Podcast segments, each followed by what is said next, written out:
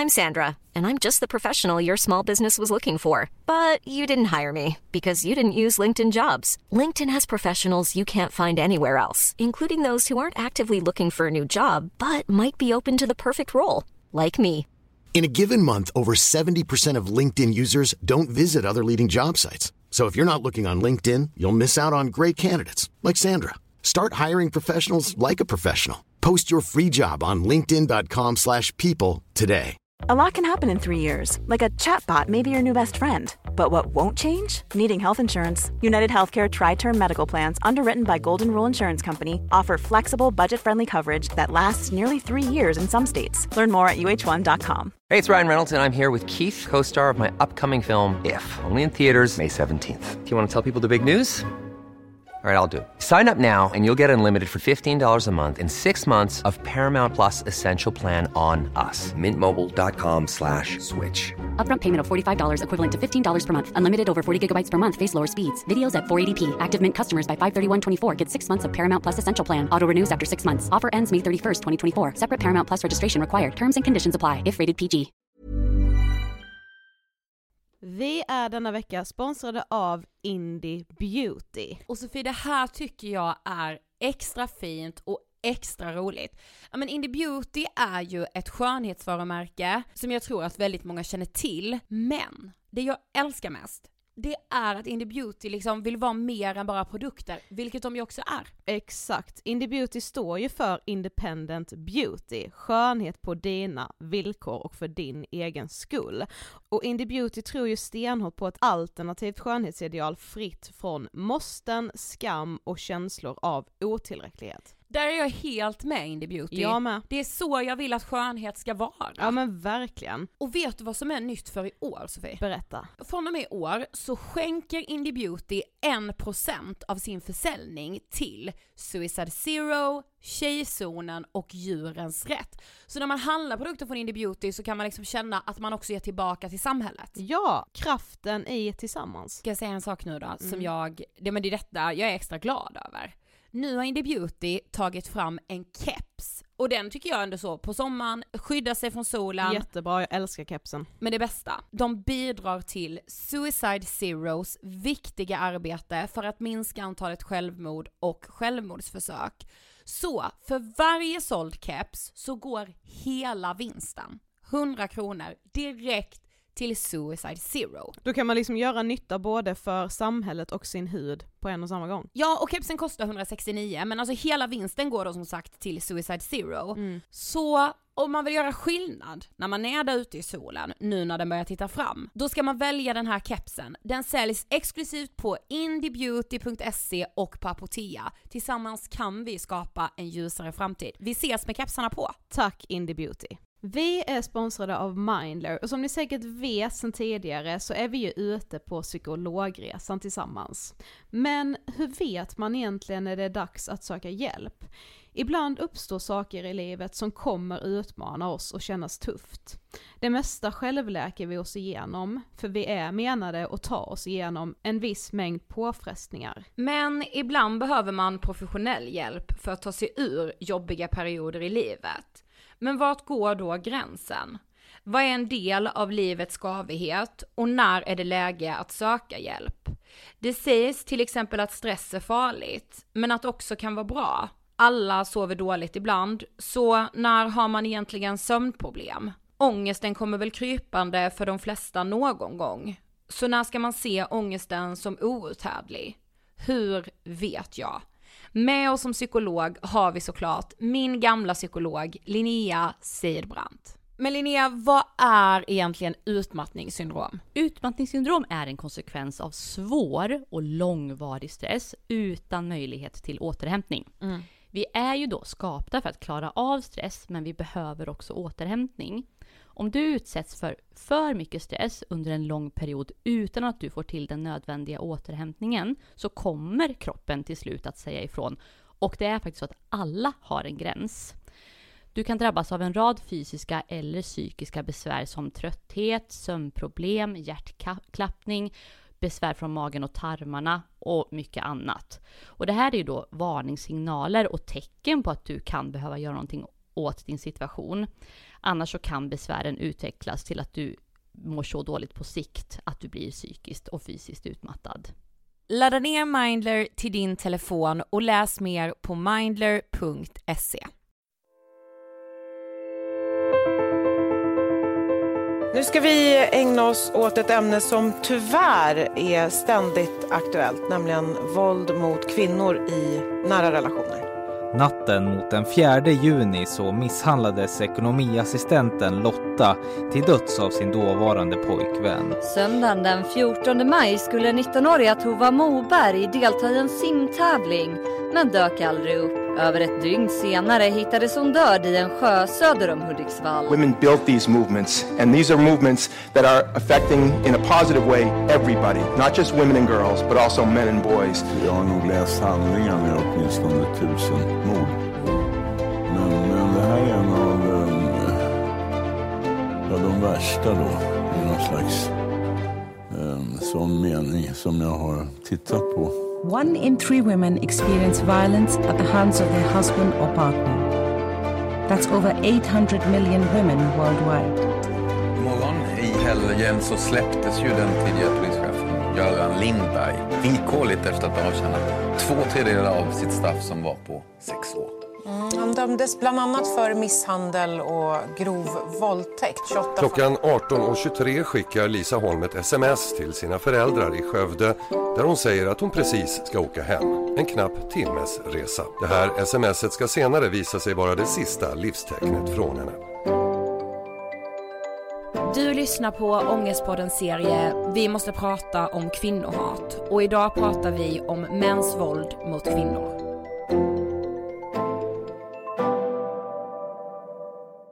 Hej allihopa och varmt välkomna till avsnitt 249 av Ångestpodden och del 1 av vår serie Vi måste prata om kvinnohat. Alltså Sofie, finally. Ja. Finally ska vi få släppa den här serien. Ja och en serie överhuvudtaget känner jag. Ja! Jag har längtat. Ja, det var ett år sedan. Mm. För ett år sedan gjorde vi serien om droger. Yes. Som blev så himla uppskattad. Och nu är det alltså dags att göra en serie om kvinnohat och våld mot kvinnor. Ja, och nu är det ju två år sedan som metoo briserade. Mm, det är vi, ju det. Vi gjorde ju faktiskt en eh, sån här uppföljningsintervju med en lokaltidning nere i Blekinge. Mm. Efter liksom så här, för två år sedan var vi med och pratade om vad vi hade upplevt liksom. Eh, och nu var det så här uppföljning och man bara ja, alltså tänk att det redan är två år sedan. Ja. Och vad som ändå har hänt längs med vägen. Men man känner också att så här, vi får inte glömma bort att bara för att metoo blev så uppmärksammat Ja. så har ju inte det här problemet försvunnit. Nej men alltså verkligen inte. Men vi återkommer strax till det. Vi är denna vecka sponsrade av Ako och Ako har ju det otroliga initiativet Min hud ska inte stoppa mig. Nej men det här initiativet har ju verkligen kommit att betyda jättemycket för oss. Alltså ja, jag blir typ gråtfärdig varje gång jag är inne på den här sidan och läser och, och ser vad folk skriver och du vet den här kampanjfilmen, nej men alltså det är gåshud rakt igenom. Ja, alltså jag är så himla himla stolt som får göra det här samarbetet. Jag är så glad att Ako bara går i bräschen Precis. för det här. Att de liksom vågar. För tyvärr blir det ju det att så här, man måste våga. För om man tänker så här skönhet överlag så lyser ju liksom akne, rosacea, torrhud, eksem med sin frånvaro. Precis, det är jäkligt häftigt att se ett hudvårdsmärke som vågar lyfta på locket på Mm. det här egentligen helt normala men som liksom, ja, gärna sopas under mattan. Men alltså Sofie, idag tänkte jag så här. Vad har liksom andra människor sagt till dig om din akne exempelvis? Alltså det, den värsta kommentaren jag har fått som, alltså jag har inte fått den till mig. Nej, detta var ju faktiskt både du och jag som Ja, fick denna. Men det var liksom en annan person som hörde Ja. en, en tredje part säga typ att vi var ofräscha Mm. för att vi hade akne. Ja. Ehm, det är nog det värsta.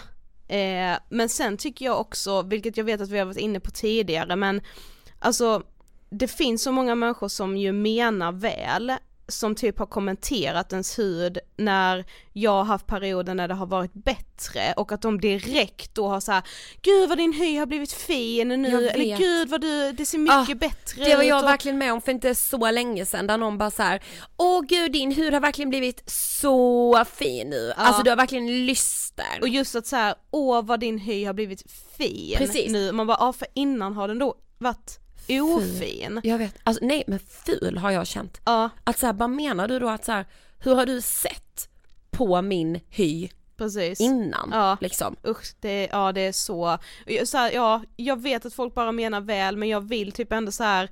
Alltså man ska inte kommentera andras hyer oavsett om de är liksom finniga eller inte finniga eller exemiga eller inte exemiga. Ja. Alltså kommentera den bara inte. Nej, Alltså, jag vill också säga det här, för någon vecka sedan när vi pratade om det här så berättade jag ju att jag var på en studentkryssning och en kille gick förbi och, och sa till sina kompisar Usch, såg ni hennes hy? Eller såg ni hennes ansikte?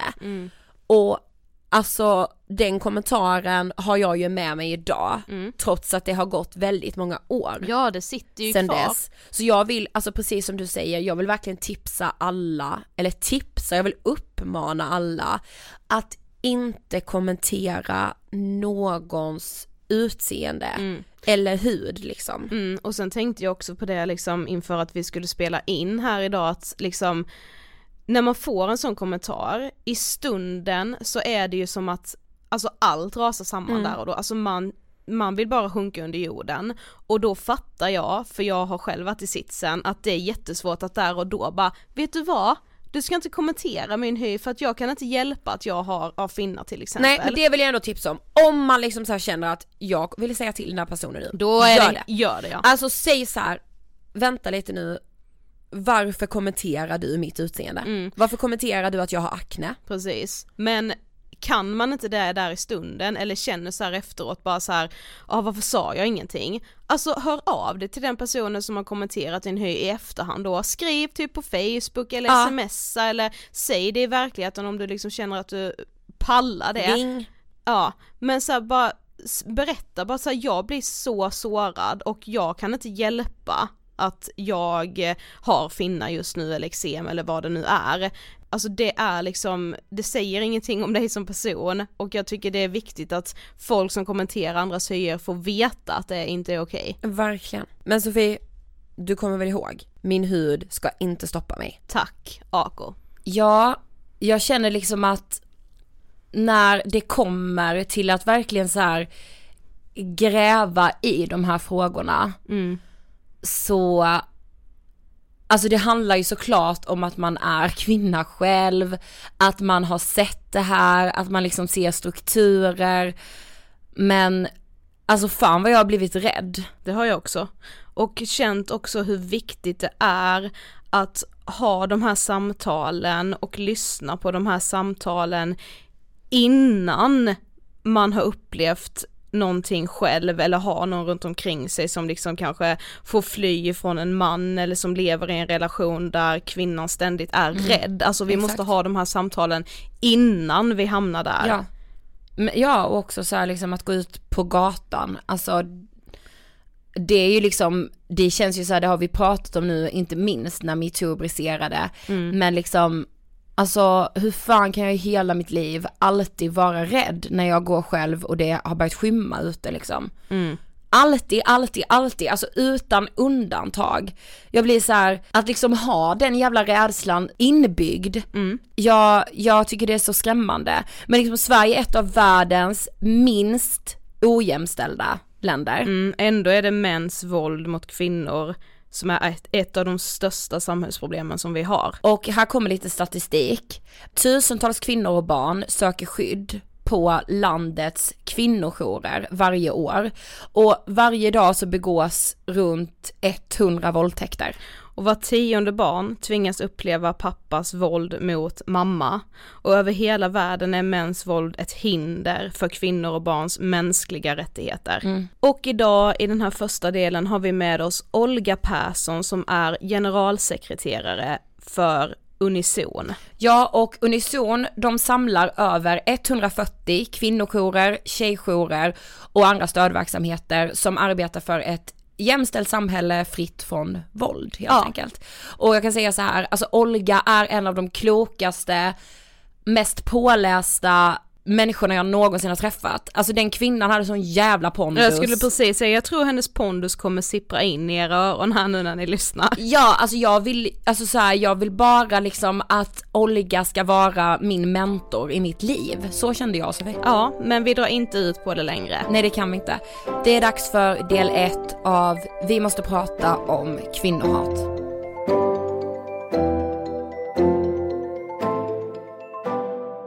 Hej Olga och varmt välkommen till Ångestpodden. Tack så jättemycket. För de som inte vet, eh, vem är du?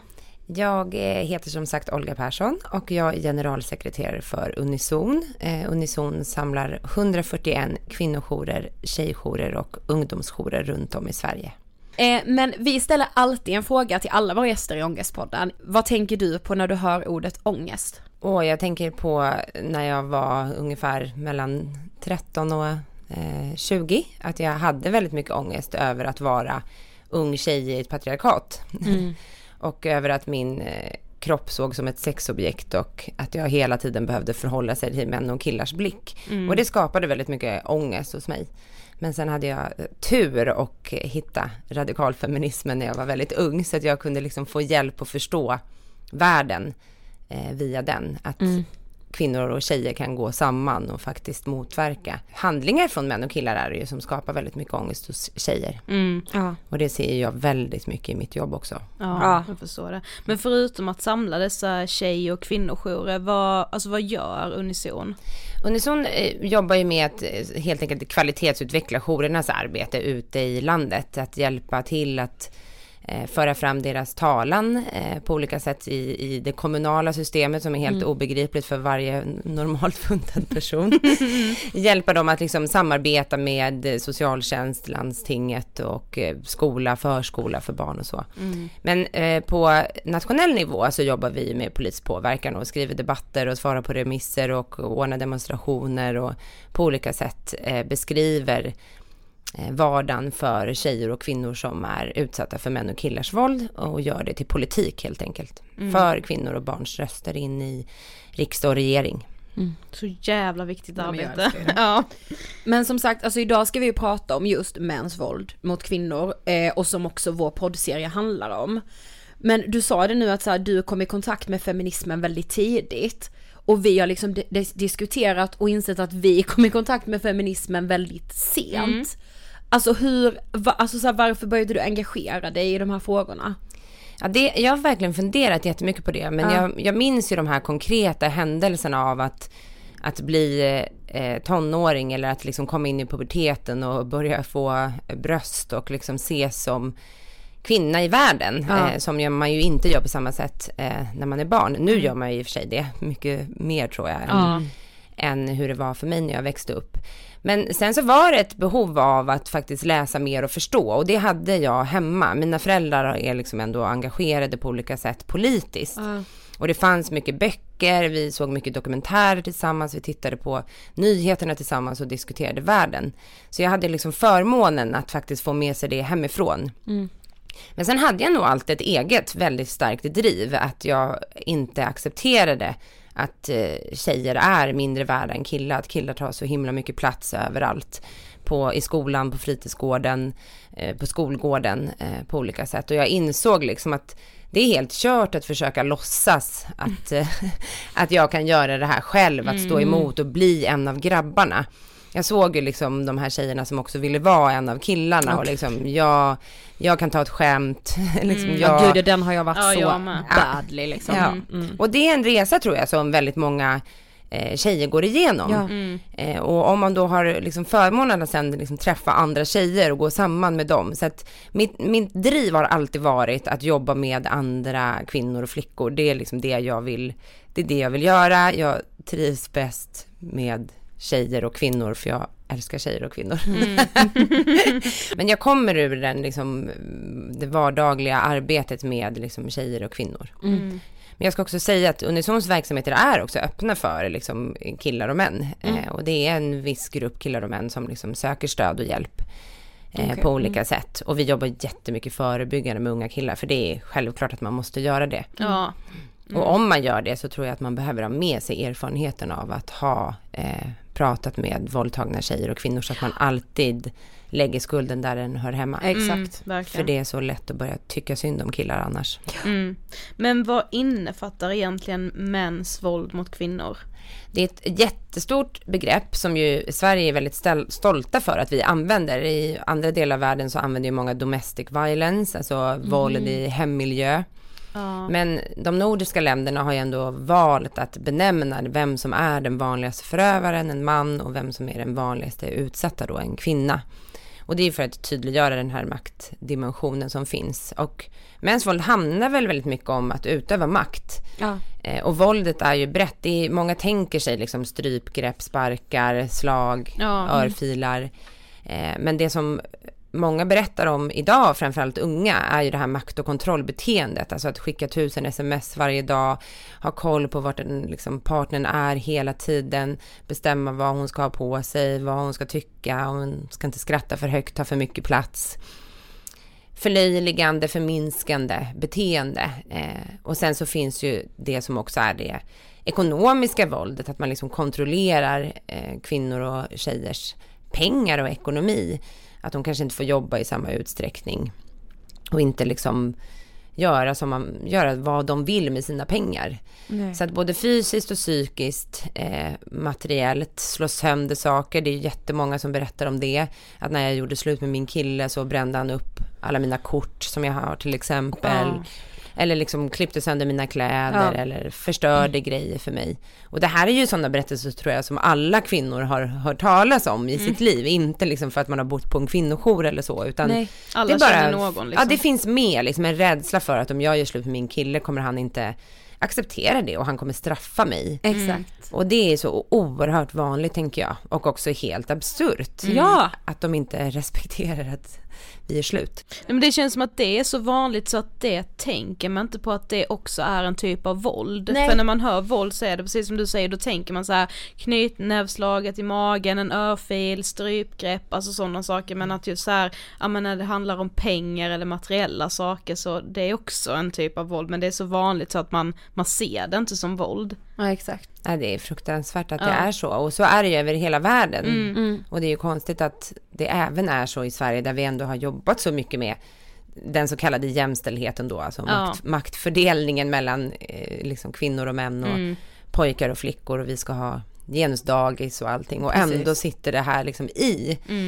Och det har väl väldigt mycket att göra med att män och killar får väldigt lite konsekvenser av det här beteendet. Att vi tycker att det typ är normalt. Mm. Ja, men finns det liksom någon siffra på, alltså hur många kvinnor i Sverige som blir utsatta för våld av män varje år?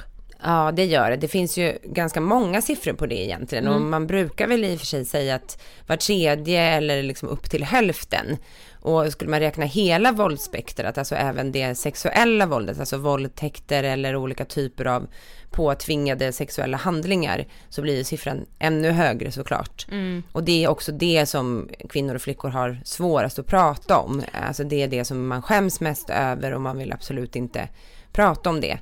Den senaste befolkningsundersökningen som kom nu i våras från Folkhälsomyndigheten som är ändå den största som har gjorts på 15 000 personer. Där säger ju 60 procent av kvinnorna att de har varit utsatta för sexuella trakasserier och 40 procent av kvinnorna att de har varit utsatta för sexuella övergrepp. Oj, ja. Och andra undersökningar visar i princip samma siffror. Mm. Eh, och man säger ju att var tredje ung tjej uppgav i nationella trygghetsundersökningen att han har varit utsatt för sexuellt våld bara föregående år. Förra året, alltså 2018, Nej, så men- 2017 så är det liksom var tredje Ja. ung kvinna. Eh, och det här är ju fruktansvärda siffror som på samhällsnivå, alltså det påverkar ju allting som alla kvinnor gör. Ja. Och även om du själv inte varit utsatt så har din kompis eller Precis. syster eller mamma Mm.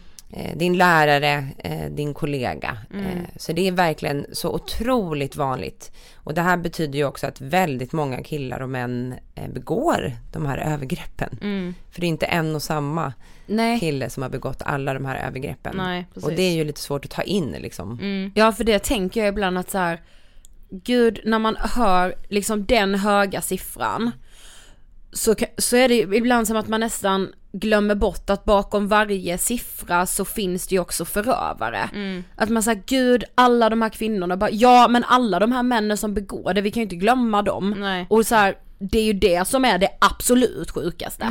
Men hur vanligt är det då att våldet sker i just nära relationer? Det är ju det absolut vanligaste Ja. brottet som tjejer och kvinnor drabbas av. Att det är, och det är ju den stora skillnaden. För män är också jätteutsatta för våld i Mm. samhället av andra män. Mm. På offentlig plats, i en krogkö eller på en fotbollsmatch eller liksom Ja. på gatan. Medan då tjejer och kvinnor är utsatta eh, i en relation eller efter en relation när hon försöker lämna. Mm. Eh, I en miljö som är hennes eget hem eller hans hem. Där vi ska då känna oss som allra mest trygga och eh, kunna vara de vi är. Det är på de platserna som vi är utsatta för våld. Och det påverkar ju såklart sta- statusen i samhället då på det här våldet. Alltså vad är det man pratar om? Nu pratar man ju väldigt mycket om gängskjutningar i kriminella miljöer och vi önskar ju att man skulle prata om de kvinnor som mördas eh, Ja. och dör. Mm. För att hon har då liksom varit ihop med en man som inte eh, tycker att hon ska få vara den hon är. Mm. Fy fan. Ja, alltså vi, när vi liksom också läste lite statistik så tog vi som exempel att så här 2018 så var det 16 000 misshandelsbrott som anmäldes där gärningspersonen var i nära relation med offret. Då tänkte vi så här, okej det här är de som faktiskt bara anmäls. Har ni något hum om så här mörkertalet? De flesta eh, uppskattar mörkertalet till ungefär 80 procent när det gäller våld och sexuella övergrepp i relationer. Ja. Och det är vad vi kan se på jourerna också faktiskt. Att om vi har, vi har ju ungefär 108 000 kontakttillfällen liksom, med främst kvinnor och tjejer. Och de allra flesta av dem har ju verkligen inte anmält. Mm. Eh, sen kan ju vi hjälpa till och stötta och liksom gå igenom den här polisanmälan. Men det absolut största problemet är ju att eh, så väldigt få eh, anmälningar leder till en rättvis Mm. utredning, till att man väcker åtal och att det blir en fällande dom. Så ibland är det ju svårt för oss som jobbar med den här frågan att faktiskt motivera eh, kvinnor och tjejer att anmäla eh, förövaren. Men vi gör ju ändå alltid det för att det finns ju en, en vits med att faktiskt för sig själv erkänna att det här är en brottslig handling. Och vi önskar ju också att väldigt många fler åklagare skulle väcka åtal även i de situationer där tjejer eller kvinnor inte känner att de orkar medverka. Mm. För i grund och botten så faller det under allmänt åtal, vilket innebär att det också är Alltså ett brott mot staten helt enkelt. Ja. Att vi accepterar inte våld i nära relationer, vi accepterar inte mäns våld mot kvinnor i Sverige. Så åklagaren ska ju väcka åtal om det finns liksom annan typ av bevis. Till Mm. exempel berättelser till kompisar eller Mm. grannar som har hört eller dokumentering av skador och så. Ja. Men just det här eh, psykiska, alltså våldet, alltså att bli nedtryckt, att bli kallad hora och fitta och kränkt, att inte få göra som man vill. Det är den typen av våld som är svårast att, eh, att få en rättslig upprättelse för. Mm. Och det är också det som gör väldigt, väldigt ont hos många tjejer och kvinnor som de lever med hela, hela livet. Det är klart att det är svårt att ha nya relationer när man har varit väldigt, väldigt nedtryckt i en relation. Man blir Ja. rädd och Precis. Det är ju skitsvårt. öppna sig och är rädd för intimitet och så. Ja. Ja, Alltså man liksom blir känna sitt eget värde på något sätt. Det Ja. måste vara helt borta liksom. Och så här, man blir ju ärrad för resten av livet, Ja. såklart liksom. Mm. Men vi pratade lite innan om så olika typer av våld, nämligen fysiskt, psykiskt, sexuellt och materiellt och ekonomiskt. Men vi tänkte ändå att vi ville liksom prata lite om vardera så att man liksom kanske lär känna lite varningssignaler eller liksom om man själv känner att man är i en sån situation nu. Men om vi börjar då med det fysiska våldet, där finns det något som kallas kallas aktivt våld och passivt våld. Vad är liksom skillnaden på dem? Jag tänker att det aktiva våldet är väl ganska lätt för många att, att tänka sig vad det kan vara. Just de här liksom bråken då som urartar i misshandel. Så beskrivs det ju ofta liksom i, i media. Att Mm. Jag menade inte att putta in henne i väggen. Ja. Eller jag menade Mm. liksom inte att eh, eh, slå henne så hårt egentligen. Det var bara en örfil och sådär. Så det är ju rent, det är misshandel helt enkelt, Mm, det mm. aktiva. Men det liksom latenta eller passiva är ju rädslan som väldigt många liksom tjejer och kvinnor lever med. Att har du blivit slagen en enda gång av din manliga partner som har liksom höjt handen mot dig eh, så kommer du för evigt vara rädd för honom. För Mm. du vet att det här kan hända. Mm. Han har liksom passerat en gräns som du alltid kommer minnas och det tror jag de flesta liksom, kvinnor kan eh, känna igen sig i. Att har man varit utsatt för en, en sån sak från en kille så blir man rädd varje gång. Liksom hela kroppen reagerar och du tystnar och du vågar kanske inte säga vad du tycker i ett bråk eller så för Ja. att du vet att det kan hända. Mm. Och det här passiva eller latenta våldet kan du ju leva med i tio år i en Ja. relation. Liksom, du vet att så här, om jag inte lyder, Mm. om jag inte anpassar mig, så händer det här. Och du börjar liksom på olika sätt då anpassa dig. Men väldigt många kvinnor gör ju också väldigt mycket motstånd mot det här våldet förstås, eh, på olika sätt. Och det kan vi ju komma in på senare. Men det är ju en del av vårt arbete, liksom att synliggöra att du har inte alls varit passiv eller liksom Nej. bara gett upp, utan du har gjort massa saker, massa säkerhetsplanering, massa Mm. och säger emot på andra sätt än vad du hade kanske kunnat göra liksom annars. Men att leva i en relation där det finns ett hot om våld är ju aldrig en bra relation. Nej. Det kommer inte gå över av sig själv. Han kommer inte sluta slå. Och har det hänt en gång och han inte har liksom tagit ansvar för det så eh, tänker vi i alla fall att det eh, aldrig kommer bli bra av sig själv. Varav liksom, det, det tänker ju många, det tänker människan, det är vår natur att Ja, tänka så, precis. att det kommer bli bättre och det kommer ordna sig och så. Ja. Mm. Men det passiva våldet, att leva under hotet, är ju extremt tärande också, både för barn och vuxna förstås. Mm. Och det kan ju räcka med, och det tror jag väldigt många killar och män inte förstår, att vi är hela tiden rädda. Att liksom när vi går på gatan en sen kväll och det Mm. kommer fem fulla killar emot oss, så blir vi rädda. Mm. Och när man drar den berättelsen för en kille, om det kommer fem fulla tjejer emot dig på gatan, så blir ju inte du rädd. Nej. Du går inte över på andra sidan gatan, du tar inte upp telefonen. Men vi gör det, det kommer instinktivt liksom Ja. i våran kropp, även om du inte har varit utsatt för något. För du Precis. vet att du kan bli utsatt för någonting. Mm. Och vi kan aldrig veta. Vi vet inte vem som är snäll och vem som är Nej, dum. det finns inga kännetecken när vi möter de här killarna, om de är snälla eller om de är Nej. elaka. Nej, vi vet inte det med säkerhet och Nej. vi kan aldrig veta det. Nej. Och därför blir ju också kvinnor som har varit utsatta för en, liksom en, en våldsam handling alltid rädda om han höjer rösten, reser sig snabbt, Mm. visar med kroppsspråket att han börjar bli arg. Ja. Då sitter det liksom i. Och killar och män förstår väldigt lite av det. Mm. De bara, va? Varför blir hon rädd när vi bråkar? Ja. Liksom. Mm. Ja, vi blir det. För Precis. att vi lever i ett sånt samhälle. Eh, och psykiskt våld. Den här, de här förutmjukningarna och liksom nedvärderingarna som väldigt många, och det tror jag också att de allra flesta känner igen, att man har liksom haft ett kompispar eller varit med om någon som alltid är liksom lite småtaskig hela Mm, tiden mm. liksom mot partnern och att det sätter ju väldigt, väldigt djupa sår i, och framförallt makt och kontrollbeteendet. Det här liksom att till exempel en kille som alltid hämtar sin tjej Ja. efter allting. Du sitter och äter middag med din tjejkompis, han smsar 20 gånger. Om man tänker så här, men herregud, ni har varit ihop i tre år, varför behöver han smsa dig just precis nu när vi Mm. sitter och äter middag? Ja. Alla andra människor, man respekterar ju, nu gör du någonting annat, jag kan prata med dig sen. Mm. Du är med din kompis, liksom, jag låter henne vara.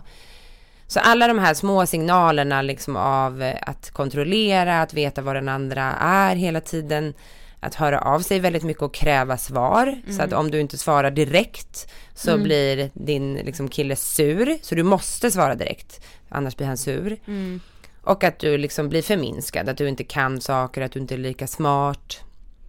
Att du inte ska ha de där kläderna. Eh, att du är tjock och ful och ingen annan vill ha dig. Eh, det är ju oerhört liksom vanligt i det psykiska våldet och framförallt då killar mot tjejer eller män mot kvinnor att, att det handlar väldigt mycket om att hon är ful och om hennes kropp, att hon är liksom osexig och äcklig och att ingen annan kommer vilja ha henne. Mm. Och det handlar ju om då såklart att skapa en rädsla liksom för att hon ska lämna dig. Ja. att Ja. skapa, hon, ingen annan liksom kommer vilja ha dig. Du det ska är vara bäst att vara jävligt kvar glad. i den här relationen. Ja. För jag vill ändå ha dig, trots att du Ja. är ganska äcklig. Ja. Ja. Det är ju helt otroligt konstigt att Ja. män vill vara ihop med kvinnor Ja. som de tycker är äckliga och fula och tråkiga precis. och dumma. Ja, det skulle inte jag vilja vara Nej, ihop med någon. heller. Nej absolut inte. Eh, sexuellt våld. Det mesta sexuella våldet tror jag, eh, det är ju såklart rena våldtäkter, alltså där det är Mm. liksom hot om våld och fysiskt våld. Men i dagens eh, samhälle där pornografin är så otroligt mainstreamad, där 70% av alla män i Sverige tittar på pornografi och i gruppen 16 till 29 år så tittar över 40% på porr nästan varje dag. Mm. Enligt egen utsago alltså. Och då tänker man ju att de kanske också tenderar att underminera, liksom underrapportera lite grann. Mm. Eh, och bilden av kvinnor och flickor i pornografin är ju eh, att kvinnor är liksom objekt och att de njuter av att bli utsatta för våld. Mm. De njuter av när det gör ont och de njuter av underordning. Och det spelar jättestor roll eh, för det sexuella våldet. Att tjejer tvingas att titta på porr med sina killar. Att de blir introducerade till porr av sina killar. Det, det finns ju liksom de här uppgifterna om att tjejer tittar jättemycket på porr och så. Ja, via killar i Ja. mångt och mycket. Ja. Och sen är det ju inte ett dugg konstigt att tjejer vill veta vad killar tänder på. De flesta är heterosexuella, vi är intresserade Mm. liksom av vad killar tänder på och vad de tycker är snyggt. Mm. Och då vill vi veta det. Mm. Och på något vis tror vi att vi ska få kontroll över det då genom att själva eh, ta efter den här Ja, precis. sexualiteten som är liksom formad av män för män. Mm. Eh, och sexualiteten är ju så himla, det är så kraftfulla bilder. Liksom. Det är så, pornografin är ju så otroligt kraftfull och börjar du titta på det när du är väldigt ung, medelåldern är ju 12 år i Sverige. Så det är ju liksom, du har inte haft någon sexuell aktivitet själv Nej. Nej. innan. Du har ingen annan bild innan du ser liksom triple anal och anal gangbangs Åh, mot, mot tonåringar. Mm. Det är klart att det påverkar jättemycket det våldet som då våldsamma män utövar mot kvinnor. Ja. Och det ser vi också i forskning visar att män som redan är våldsamma blir ju ännu mer våldsamma av att titta på porr. Mm. Och vuxenvärlden gör ingenting åt det. Nej. Och det är ju en fruktansvärd svek, Svek, ja. Ja, jag, mm, från det är ju det. Verkligen. Det är fruktansvärt och jag hoppas att det verkligen kommer ändras. Att Mm. varje, varje förälder, varje politiker, varje makthavare liksom nu eh, begränsar spridningen av pornografi till barn och unga. Ja. Eh, oavsett vad de nu tycker om den Mm, själva. precis. Så ska inte barn behöva skämmas för det som vuxna producerar och vuxna sprider i världen. Det är inte rätt. Nej. Nej. Och om vi ska minska det sexuella våldet så måste vi eh, minska porrens skadliga påverkan. Ja, mm. Det bara är så. Eh, och framförallt tänker jag även för vuxna.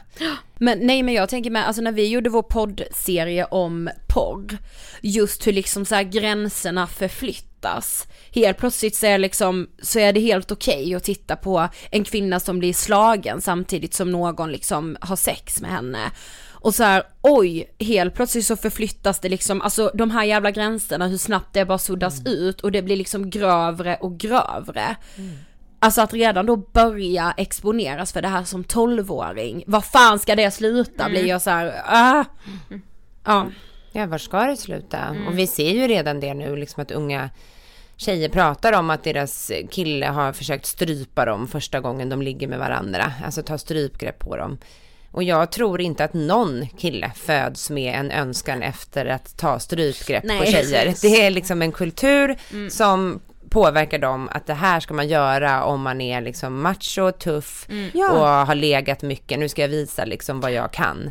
Och sen ska tjejer låtsas att de tycker om det för att de Precis. också vill få bekräftelse. Mm. Och, Och vi tanken måste- av att vilja göra det är ju sprunget ur att de har sett det så mycket Ja. för att de har konsumerat på så tidigt. Ja, och ingen säger åt dem att det är fel. Nej. Och om precis. vuxenvärlden inte ens kan säga att strypa någon är en sån allvarlig, liksom, dödlig våldshandling. Ja. Så att det är fel. Oavsett om man är naken och låtsas att, att det är sex under tiden. Mm. Då har vi ju en väldigt lång bit kvar till att kvinnor och flickor ska slippa våld. Ja. Eh, väldigt lång bit kvar. Mm. Och vi vet också att enligt forskningen så visar ju just strypgrepp en jättestor röd flagga för liksom att bli mördad. De Mm. män som stryper kvinnor under misshandel är också de som kan mörda. Det visar liksom all forskning om kvinnor som mördas. Eh, och det här är ju jätte, jätteviktigt att veta. Och jag önskar att eh, skolor och så skulle skicka ut sådana här informationsblad. Ja! Som man gör om alkohol och narkotika Precis. och tobak och doping och allt nu vad skolan jobbar med som är jätte, jättebra. Ja. Men då ska vi göra det kring strypningar också. Ja! Precis. Och om vi tänker oss till exempel ett barn som stryper ett annat barn i förskolan. Alla som har barn vet att det finns här myter om bitbarn, vet barn som Ja. bits typ. Ja. och om då andra barn I'm Sandra, and I'm just the professional your small business was looking for. But you didn't hire me because you didn't use LinkedIn jobs. LinkedIn has professionals you can't find anywhere else, including those who aren't actively looking for a new job but might be open to the perfect role, like me. In a given month, over 70% of LinkedIn users don't visit other leading job sites. So if you're not looking on LinkedIn, you'll miss out on great candidates like Sandra. Start hiring professionals like a professional. Post your free job on linkedin.com/people today. Hey there, it's Michelle Norris. I'm host of a podcast called Your Mama's Kitchen. When I travel, I'm usually looking for a way to find a taste of home when I'm not at home. And one of the things I love to do when I am at home is entertain. And Airbnb allows me to do that. When I was in California recently, I rented a house that had a great kitchen. And when we were sitting around the table, we we're all thinking, we're in someone else's house. Someone could be in all of our homes as well. If you have a home, but you're not always at home, you have an Airbnb. Your home might be worth more than you think. Find out how much at airbnb.com/slash host. Quality sleep is essential. That's why the Sleep Number Smart Bed is designed for your ever evolving sleep needs. Need a bed that's firmer or softer on either side? Helps you sleep at a comfortable temperature? Sleep Number Smart Beds let you individualize your comfort so you sleep better together. JD Power ranks Sleep Number number 1 in customer satisfaction with mattresses purchased in-store. And now, save 50% on the Sleep Number limited edition Smart Bed for a limited time. For JD Power 2023 award information, visit jdpower.com/awards. Only at a Sleep Number store or sleepnumber.com. barn skulle strypa ett annat barn så skulle ju det bli väldigt stor uppståndelse och det Gud, skulle bli ja. föräldramöten och det här är jätteallvarligt. Ja. Men i skolan då, liksom på högstadiet och gymnasiet så är det här någonting som liksom snackas om. Ja. Och det finns till och med ett begrepp då som heter strypsex. Vilket ju är ett, en helt absurd term. Alltså strypa Ja. någon och ha sex med någon är två helt olika saker och det får inte bli ett ord i svenska språket. Nej. Nej, precis. För då Stopp. kommer kvinnor och flickor dö. Ja. Och så enkelt är det. Mm. Eh, materiellt våld. Mm.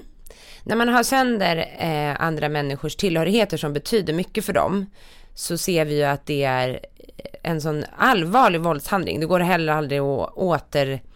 Det går inte att reparera. Mm, Om någon nej. bränner upp alla kort till exempel på din barndom eller på dina barn eller på andra relationer du har haft Mm. så är det så himla svårt att återskapa. Om någon har sönder just den här liksom fina smycket som du har fått av din farmor eller gör att saker liksom försvinner eh, från ditt hem som du tycker mycket om. Det är ju så otroligt integritetskränkande och Mm, helt mm. galet egentligen att göra det.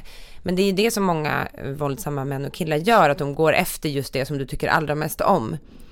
Och där ser vi ju också det här liksom eh, våldet mot husdjur.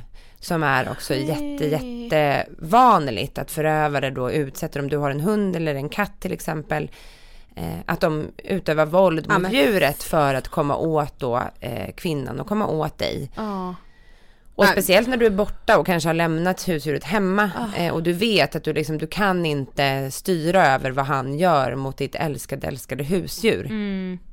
Och det ser vi också är otroligt sammankopplat med eh, våldet mot kvinnan helt enkelt. Mm. Att män som utövar våld mot djur utövar också våld mot människor. Mm. För man, om man är liksom normalt funtad så utövar man inte våld mot de som inte kan försvara sig. Nej, precis. Och det kan ju inte husdjur.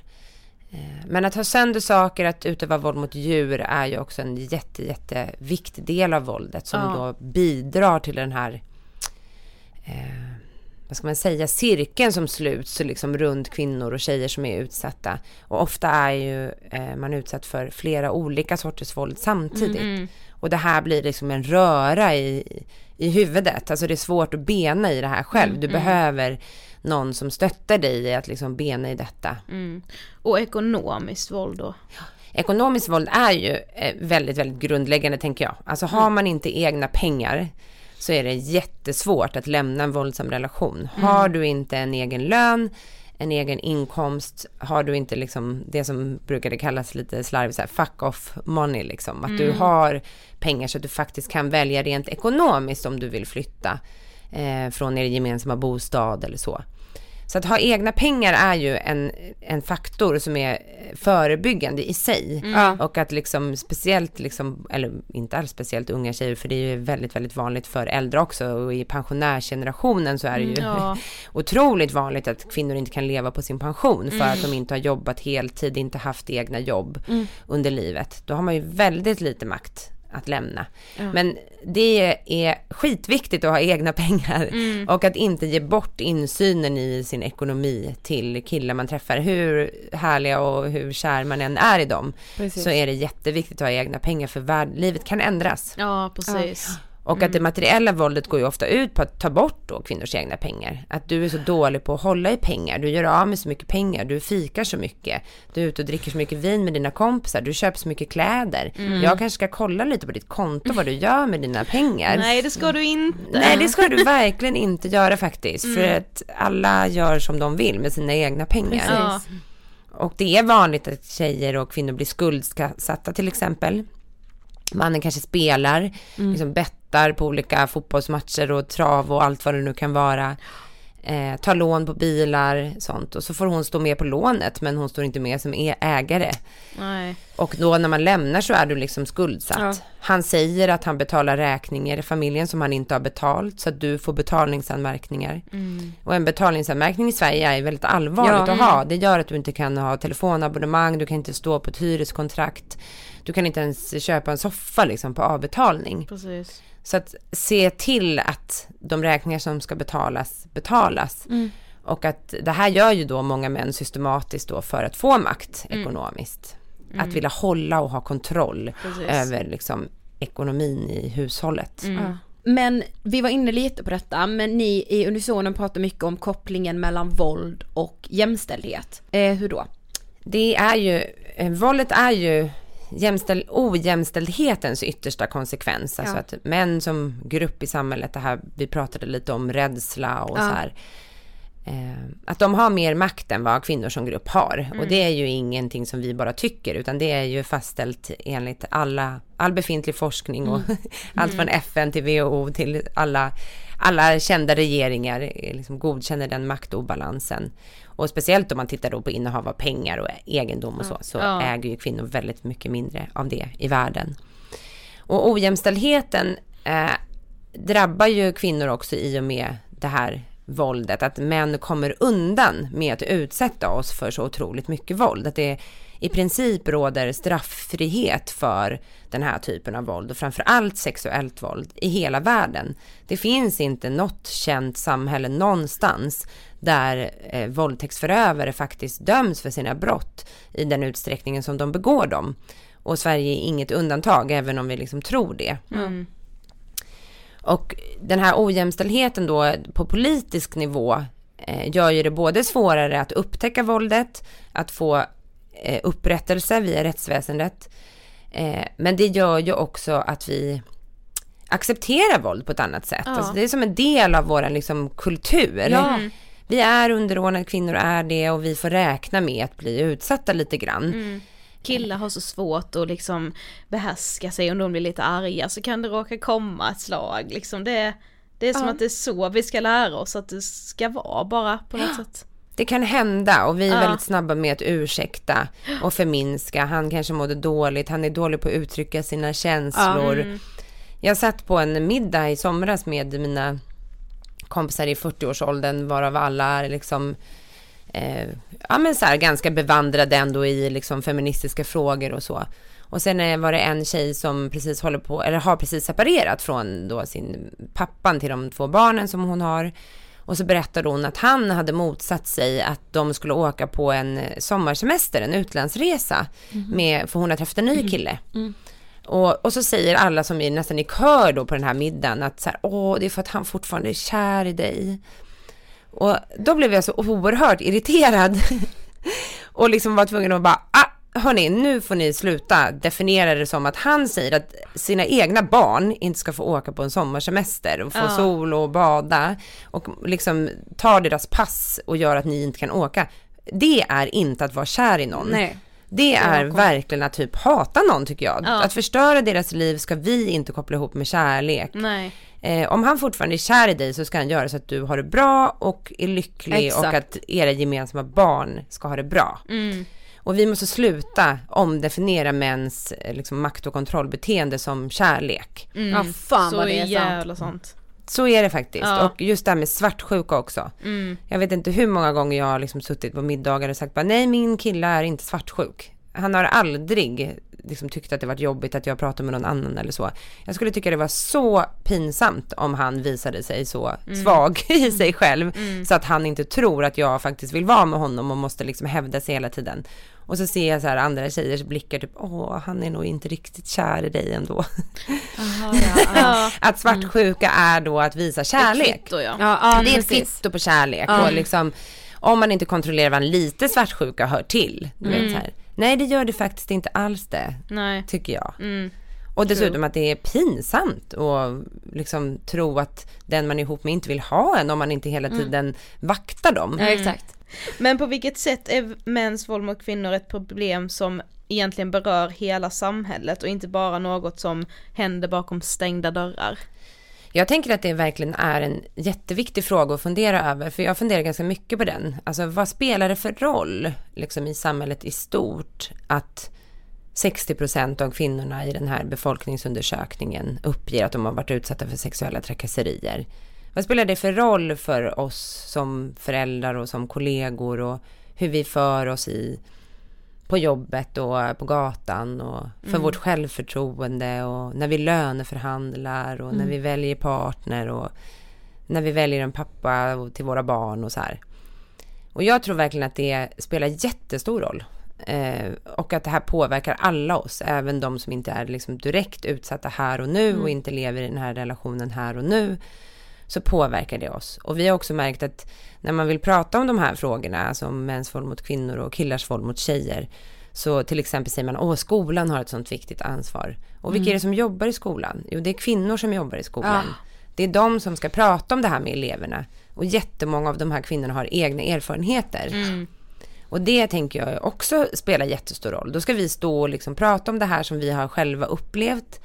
Jättemånga har ju varit, alla vi har varit barn, vi Mm. har sett våld, liksom, oftast är det pappa eller styvpappas våld mot mamma. Mm. Det finns ju våldsamma kvinnor, det finns kvinnor som utövar våld i nära Mm. relationer. Allting finns i, i Mm. vårt samhälle. Mm.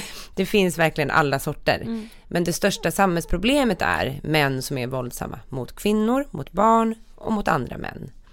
Mm. Och det finns våld i samkönade relationer, alltså det finns liksom lesbiskt våld, det finns eh, våld liksom bland samkönade relationer och män. Eh, Men det allra vanligaste är en man som utsätter en kvinna. Och det spelar roll för oss alla i samhället. Och Mm. all populärkultur, alla... Det går in, inte ens att se en film, det går inte att se en serie utan att det alltid finns våld mot kvinnor. Mm. Alltid. Och när man jobbar med det här varje dag så kan man ju ibland känna att man skulle vilja se någonting annat. Ja. Att jag ibland liksom behöver vila från det. Men det går nästan inte. Det är så impregnerat i vår populärkultur, i musik. Mm. Man tittar på liksom hiphop-diskussionen, Ja, så här, hur alltså- ser texterna ut? Ja. Det är liksom, ibland kan jag känna så här, gud jag kan inte lyssna på något, jag kan inte titta på något tv-program. För det är bara våld mot kvinnor och flickor hela tiden. Mm. Och allt går ut på att vi ska säga att vi står ut med det, att vi tycker om det, att det är coolt. Ja, precis. Och så länge vi säger det så kommer kvinnor att dö. Så Mm. är det. Och det måste vi alla liksom ta ansvar för. Mm. Att inte vara med och normalisera det. Och sant. våga ifrågasätta. Våga Ja, vara sant. den här jättejobbiga personen på middagen liksom, eller på festen. Mm. Och det räcker ju med att säga så här, jag håller inte med om det du säger eller jag tycker inte det där var schysst sagt. Du behöver ju inte vara professor eller Nej, psykolog. nej, du precis. behöver inte det. För det tror jag att man kan känna att så här, gud då ska man ta på sig någon så här liksom professorglasögonen nästan. Ja. Men så här, Ja. det behövs ju i, verkligen inte. Som du säger, att så här, jag håller verkligen inte med om det du säger. Nej men vilket också är helt Punkt, sjukt, att liksom. liksom. aha för att jag ska bara kunna säga att jag håller inte med om det här, liksom någon struktur Mm. som man ser på en fest, att jag ska, att jag ens tänker att jag har inte tillräckligt med kött på benen för att säga emot, när det är så uppenbart egentligen är fel. Ja. Men man tänker att man måste ha så himla mycket Ja. liksom, ja men fakta och konkreta exempel att komma med, när man egentligen bara kan säga, du jag tycker ditt beteende nu är, är helt Eller åt helvete. Att så här, ska Punkt. jag känna att jag behöver kött på benen om jag ser någon som liksom så här kränker sin flickvän? Ja. Det är för fan helt sjukt. Ja det är helt sjukt. Ja. Och många killar berättar ju verkligen om det också, att de har så otroligt svårt att säga åt varandra. Ja. Alltså Ja. de har inte övat på att bara hej, det där var inte okej. Nej. Du Och kan fortsätta vara vänner. tjej, Alltså, liksom? jag Ja, menar, det är liksom inte så att man måste så här, radera ut Nej, någon nej. ur liksom, men du kan bara markera att jag gillar inte det där beteendet, nu får du skärpa dig. Ja. Den här killen som alltid blir för full och bråkar med sin tjej och de liksom går hem och hon blir rädd och bara nu går vi, det är okej det här, Mm. det, vi tar det här, ja, ingen Mm. behöver säga något. Jag vill också gå hem, det är ja. lugnt. Ja, nej det är lugnt, ja precis. Ja. Jag, jag följer med honom, han är liksom arg nu och så här. Ja. Och sen får han bara komma tillbaka på nästa fest och alla bara tjena. Ja, woo det? Istället för att bara lägga av, du får inte dricka någonting för du verkar ju inte klara Nej. av det utan att vara Mm. taskig mot din tjej. Exakt. Du får vara nykter då i sådana fall om du skyller på fyllan. Ja. Som ju många gör Precis. liksom. Mm. För det är inte genetiskt så att män som dricker alkohol blir kvinnohatare. Nej. Det är inte så. så att Mm. det är ett val de gör även om de är berusade. Ja, liksom. precis. Men alltså vi kände med så här, att prata om mäns våld mot kvinnor och specifikt så här, våld i nära relationer, att det på något sätt känns så jävla laddat, vilket också är sjukt. Men så här, det känns som att många tänker att nej men då klampar jag in i det privata. Då ska jag in i någons privatliv. Alltså det är så svårt att dra en gräns för så här, hur mycket ska jag lägga mig Ja, i exakt. deras relation Ja, utan att jag klampar in liksom Mm. och tar för mycket liksom ansvar i någon annans relation. Alltså hur ska man förhålla sig till det? Det är ju faktiskt svårt att vara anhörig eller när liksom kompis till någon som Ja. lever i en relation där det förekommer våld. Ja. Det är verkligen en utmaning och den svåraste frågan. Att både finnas kvar och stötta eh, och visa att du liksom finns där när hon är redo att lämna eller redo att berätta sanningen och så. Mm. Eftersom väldigt många mörkar och förminskar och ursäktar liksom. Mm. Försvara gör ju många. Försvarar Mm. verkligen. Eh, och samtidigt sätta gränser. Att samtidigt vara jättetydlig med att jag kan inte acceptera att du har det så här. Jag är jätterädd, jag är jätteorolig. Eh, har du liksom tänkt på vad som kan hända i framtiden? Mm. Att på olika sätt visa oro och omsorg Mm. på samma gång så att säga. Att inte bara mesa med och inte säga något men samtidigt Nej. finnas kvar. Mm. Men jag tror också på att försöka lägga det utanför dem själva, att så här släpa med, så har jag själv gjort i mitt privatliv, att man liksom släpar med de här eh, kvinnorna och tjejerna som man tycker mycket om till olika föreläsningar, ber dem lyssna på den här podden, Ja. ber dem läsa den här boken. Så att de liksom börjar själva förstå att det här är ju det som händer mig. Exakt. Jag är med om det här nu. Så att man inte hela tiden hackar eller liksom är på, eh, för då kan det ju bli så att hon drar sig undan. Ja. Mm. Och det vill man ju verkligen inte heller, utan man Nej. vill att hon ska fortsätta berätta och så. Mm. Och sen önskar ju vi oss verkligen, eller liksom jag önskar mig från de här killarna och männen som finns runt förövaren, att de kompisarna kunde agera någon Mm. gång. Att det liksom, de kan säga ifrån, nej jag gillar inte det här, liksom. jag vill inte umgås med dig när du beter dig så här mot din tjej. Jag tycker inte det är schysst, du får inte, liksom, nej du får inte följa med oss den här Ja, gången. ja, alltså verkligen så. En konsekvens, att det blir liksom konsekvenser för killar. Mm. Det blir väldigt lite konsekvenser för killar och väldigt mycket konsekvenser för tjejer. Mm. På samhällsnivå också. Att Ja. de blir utsatt för ryktesspridning och hon Mm. kanske var lite svag och inte sa ifrån och allt det här. Mm. Och säger hon ifrån så finns det ju också en risk att det är hon som är den hysteriska som överdriver hela Gud, situationen. Ja. Ja. Verkligen, och så här, men varför var du ihop med honom så länge då? Ja. ja därför att jag kanske var livrädd. Precis. Och inte hade liksom, och så visste jag att det skulle bli värre om jag sa ifrån, Mm. om jag lämnade. För det är ju en risk, själva lämnandet är ju en risk. Och det vet vi att det är då kvinnor mördas, det är då Precis. våldet kan trappas upp. Och samtidigt så är det ju då som samhället då har mest ansvar Mm. att stötta Ja. och skydda. Mm. Och även då kompisar och familj. Mm. Att när hon faktiskt lämnar, för kvinnor lämnar ju de här relationerna hela tiden. Ja. Så det är ju verkligen en myt att kvinnor inte lämnar. Mm. Varför går hon inte? Det är ju verkligen så här, jo men det gör hon. Det är män och killar som inte accepterar när kvinnor går. Ja det är så jävla viktigt. Men jag tycker med det är så viktigt som du säger att så här, det är då samhället har ett ansvar. Det är då du som anhörig har ett jätteansvar. Mm. Att bli liksom påmind om det när man Mm. står vid sidan om. Men också att, som, att själv liksom veta att okej samhället har ett ansvar också för det här. Det är inte bara så här, kvinnan som lämnar. Nej. Alltså allt ligger liksom inte på henne. Nej. Det går inte. Det går inte att lämna Nej, ensam. precis. Alltså det är, tänk dig själv att alla som har gjort slut eh, och varit ihop med någon länge, då vet man att man är ledsen, det är Ja. jobbigt, Mm. man får hitta liksom tillbaka till sina gamla kompisar ibland och några kompisar väljer sida Precis. och man ska liksom separera och separerar man med barn så är det fruktansvärt att inse att du ska ha ditt barn halva tiden. Ja, Och då är det ju när det inte förekommer våld som det här är så himla sorgligt att göra slut och Mm. se, liksom inse att kärleken är slut och vi, ja, vi går ifrån varandra nu. Mm. Och då om du dessutom lever liksom utan pengar, eh, under dödshot och du har liksom en man eller kille som hotar med att ta livet av dig och barnen och sig själv Mm. kanske. Och dessutom säger att allt du säger är lögn så att du börjar liksom tro att du kanske, det kanske inte var sant, det kanske Mm. inte var så dåligt. Mm. Och du måste berätta för alla runt omkring, för arbetskamrater och grannar att nu har det här hänt, Mm. om han syns här så måste ni säga till mig för Mm. att han är farlig. Du får liksom ta alla de här fruktansvärt svåra samtalen. Samtidigt som du ska få hjälp och stöd till barnen, du kanske behöver flytta, Mm. börja ny skola. Vilka tonåringar till exempel vill liksom byta skola från en dag till en Nej. annan? Nej. Det är liksom ingen som vill det. De Nej. säger bara snälla mamma, låt kan vi inte bara få vara som det alltid har varit Ja. liksom.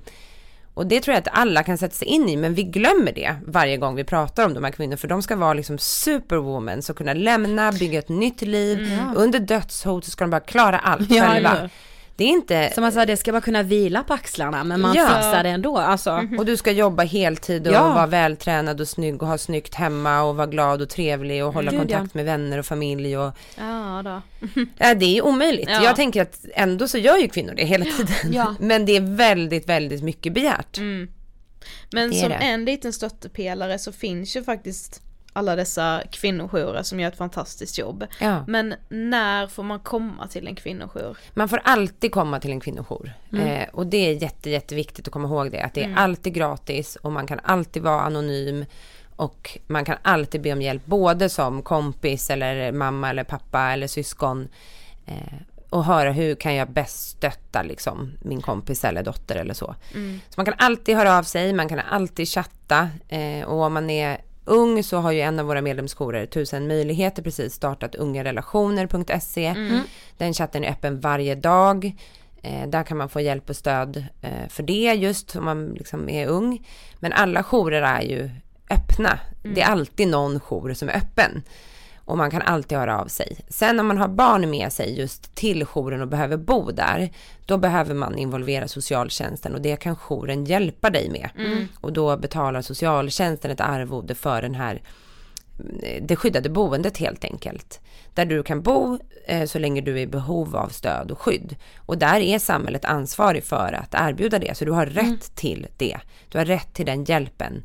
Du ska inte behöva själv hitta ett eget nytt boende. Nej. Eh, när du lever under våld och hot så ska samhället gå in och hjälpa dig med det. Mm. Och dina barn. Viktigt. Alltså det är ihåg. så viktig information. Mm. Vi funderade också på, är det vanligt att kvinnor som söker hjälp, alltså på en kvinnojour exempelvis, inte vill att deras förövare ska bli straffade eller åka fast?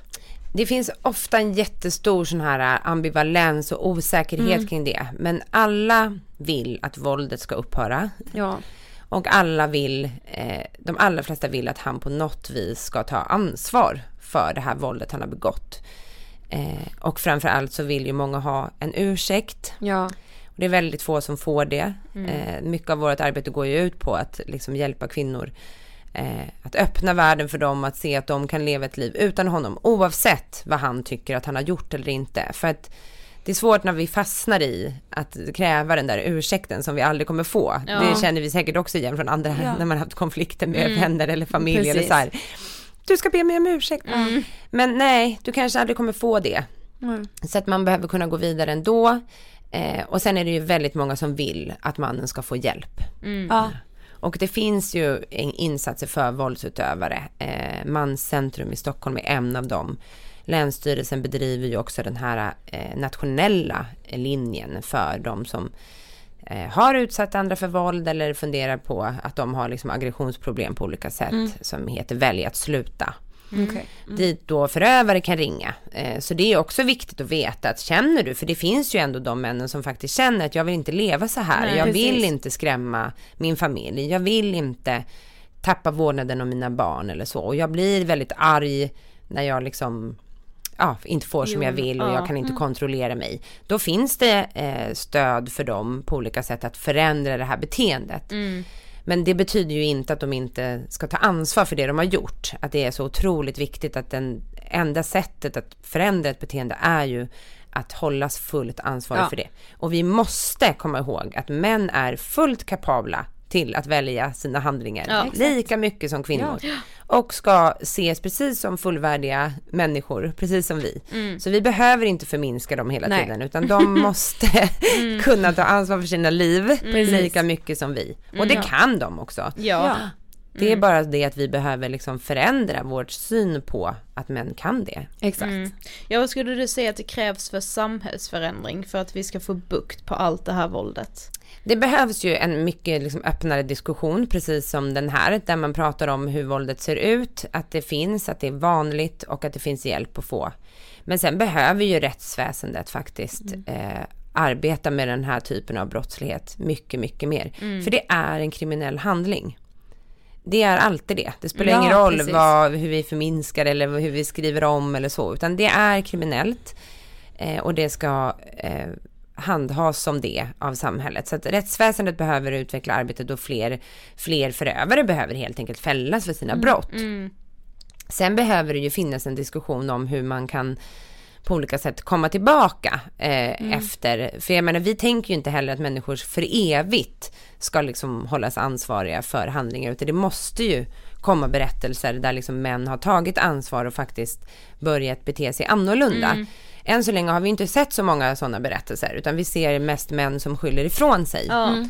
Och det bidrar ju inte till samhällsförändringen. Det kan vi ju inte säga. Under hela de här metoo-diskussionerna så Ja. såg vi ju väldigt mycket män som bara, åh jag hade ingen aning om att jag hade varit så här Nej. dålig. Och jag skulle nog inte se det så och så här. Mm. Precis. Där hade vi behövt väldigt många fler som bara, herregud, tack för att ni uppmärksammar mig Ja. på att Ja. jag har varit liksom Vad fan har jag hållit på med? vad fan har jag hållit på med? Ja. Jag vill verkligen ta hjälp och ändra på det här. Så det är både det och sen måste vi lyssna jättemycket mer på hur barn har det som växer Ja. upp i de här familjerna. För det är så vanligt förekommande. Och vi vet att ser ett barn, liksom mamma bli slagen av pappa eller styvpappa, så påverkar det Mm. eh, oss jätte- jättemycket genom livet. Precis. Och det går aldrig riktigt bort om man inte liksom får hjälp med det. Nej. Och att det passiva våldet på det sättet då, att se någon annan som du tycker väldigt mycket om bli misshandlad av någon annan som du kanske också tycker väldigt mycket Ja. om. Det skapar otroligt mycket oreda hos barn. Du slutar liksom ha tillit till världen, att det finns något som är ont, något som är gott, något som är rätt, något som är fel. Eh, och det behöver barn verkligen kunna lita på att vuxna klarar av. Det finns rätt och fel och den Mm. som gör fel ska hållas ansvarig för det. Mm. Och sen behöver vi ju såklart alla de här fantastiska kvinnorna som vågar lämna och, och berätta om det. Och vara just de här förebilderna för andra, att det går. Mm. För det går ju verkligen att få ett jättebra liv, även om du har varit utsatt för våld. Eh, och de allra flesta får ju det. Ja. Och du är inte ensam. Precis. Men vi tänkte också att om man lyssnar på det här, nu blev det att du kom in på det och själv liksom är drabbad och känner igen sig att man är utsatt. Vad kan man liksom göra som ett första steg för att ta sig ur? Jag skulle i första hand skulle jag ta kontakt med någon av våra jourer på Mm. www.unison.se.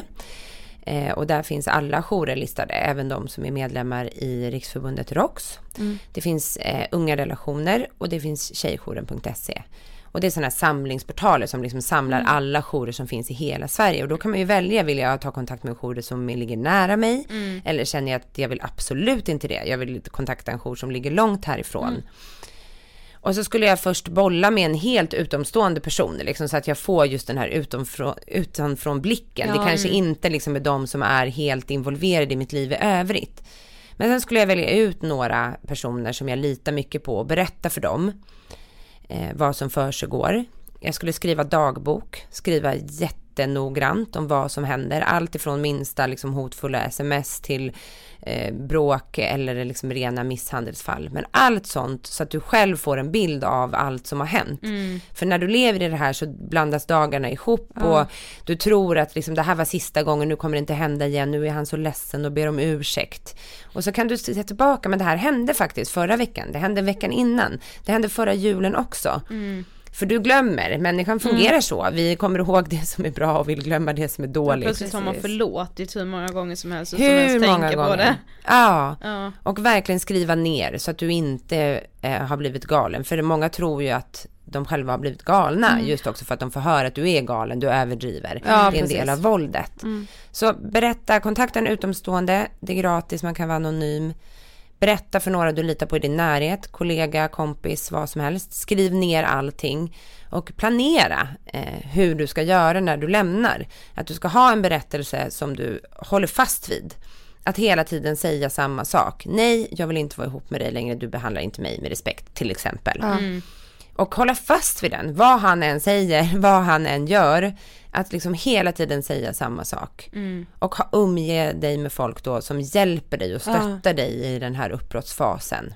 Och också då se till att man får hjälp av hälso och sjukvård om det finns skador, dokumentera dem. Mm. Och allt sånt kan ju jourerna hjälpa till med.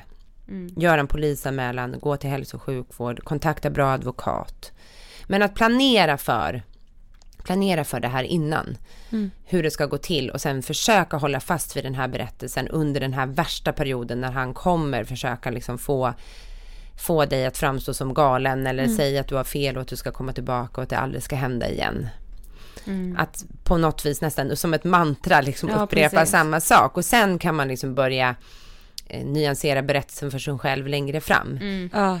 Men det är oerhört viktigt att dokumentera. Det kan ju låta lite larvigt liksom att skriva ner, men Mm. att spara sms, skärmdumpar och gärna skicka till någon annan. Mm. Skicka till kompisar, spara på USB-minnen så att det finns där om Mm. han liksom skulle förstöra saker också, ta din mobil eller liksom förstöra Ja. saker för dig. Mm. Så att du sen vid en eventuell polisanmälan om det liksom går vidare på det sättet att du har de här dokumentationen. Mm. Vi har kommit till sista frågan. Vad inspirerar dig? Eh, ni, bland annat. Nej men verkligen, att eh, alla kvinnor och tjejer som bryr sig om det här och som vågar eh, liksom tala om de här frågorna och aktivt ta ställning. Det är det som driver mig och alla eh, kvinnor och tjejer som jag har fått följa genom åren, att de får ett bra liv. Mm. De inspirerar mig hela, hela tiden. Och sen så finns det ett fåtal män som ju är jättemodiga och tar i de här frågorna. Mm. Eh, och de är också jätteinspirerade. Men att vara många, att inte vara liksom ensam, det inspirerar mig alltid. Att vara del av den här liksom världsomspännande frihetsrörelsen för Mm, kvinnor. Det är så maffigt. Jag Mm. önskar att alla tjejer skulle få vara med om det, liksom att vara på så stora konferenser där det är liksom tusentals Mm. engagerade över hela världen. Mm. Även de kvinnor som jobbar liksom i Afghanistan eller i liksom Syrien, där det är så otroligt svåra förhållanden i övrigt. Att man ser att Ja. när kvinnor går samman så kan verkligen världen förändras. Mm. Och jag det är jätteinspirerande. Ja. Och så himla maffigt. Och det Ja. händer jättemycket bra saker, det gör det. Mm. Att ni sitter här idag och har den här podden och pratar om den här frågan är ju ändå en del av en förändring. Mm. Att det går att prata om det här. Det gjorde det ju inte bara i min föräldrageneration. Nej, det, Exakt. Har, det, Det- går det- framåt, det Ja, måste det man måste faktiskt man ha med faktiskt. sig. Det Ja. låter liksom, det är fortfarande jättehemskt men det har ändå blivit bättre på många sätt. Mycket bättre på Mm. många sätt har det verkligen blivit. Och nu Mm. gäller det bara att hålla i. Och inte ge upp. Och fortsätta. Det är ju det. Och inte Ja. nöja sig. Nej, Nej. inte nöja sig. Ge jättemycket uppmärksamhet till de killar och män som stödjer våran Ja, sak och precis. inte de andra. Mm. Tusen tack Olga för att du ville gästa Ångestpodden. Tack så jättemycket för att jag fick komma. Nej men alltså så mycket fakta insikter, kunskap i det här avsnittet. Ja, verkligen. Men det här var som sagt del ett av vår serie. Det kommer sammanlagt bli sex delar. Mm. Tre nu och sen blir det lite uppehåll och sen kommer tre avsnitt till. Yes. Och det vi kommer ta upp utöver det här bara för att få liksom lite, en liten cliffhanger. Ja men den här, detta avsnittet var ju väldigt liksom så här fakta, information, ett perfekt avsnitt att starta den här serien med. Mm. Vi kommer också ta upp psykisk misshandel, eh, vi kommer prata om våldtäkt, vi kommer prata fysisk misshandel. Vi kommer prata dödande, det dödande våldet mot eh, kvinnor som blir mördade. Mm. Och sen så kommer vi också såklart att ge väldigt liksom konkreta tips på hur man kan lämna sådana här relationer. Vi kan tipsa er om att följa Angespodden på Instagram för att hänga med i allt som kommer hända i serien. Och sen så vill vi bara be såklart att dela vidare det här, kanske speciellt om du är rädd att du har någon i din närhet som lever i en relation som är farlig. Nej men alltså för oss skulle det betyda så mycket om ni som lyssnar ville dela. Alltså vi kan inte nog betona hur jävla viktigt det här är. Mm. Och har du lyssnat på det här och själv känner dig träffad på något sätt, alltså du kanske upplever att du är i en relation där du är rädd, så finns det omkring 200 kvinno och tjejjourer i Sverige och på unison.se så finns alla kvinnojourerna samlade. Och det ska ju sägas att du behöver inte vara i en relation, du kan ju känna dig hotad Mm. eller så ändå. Eh, att du på något sätt upplever eh, mäns våld. Mm. Och du kan också eh, i akuta situationer självklart ringa till polisen på 112. Sen finns också Kvinnofridslinjen och de ger stöd dygnet runt på 020 50 50 50. Tack så mycket för att du har lyssnat på del 1 av Vi måste prata om kvinnohat. Vi hörs igen nästa vecka. Hej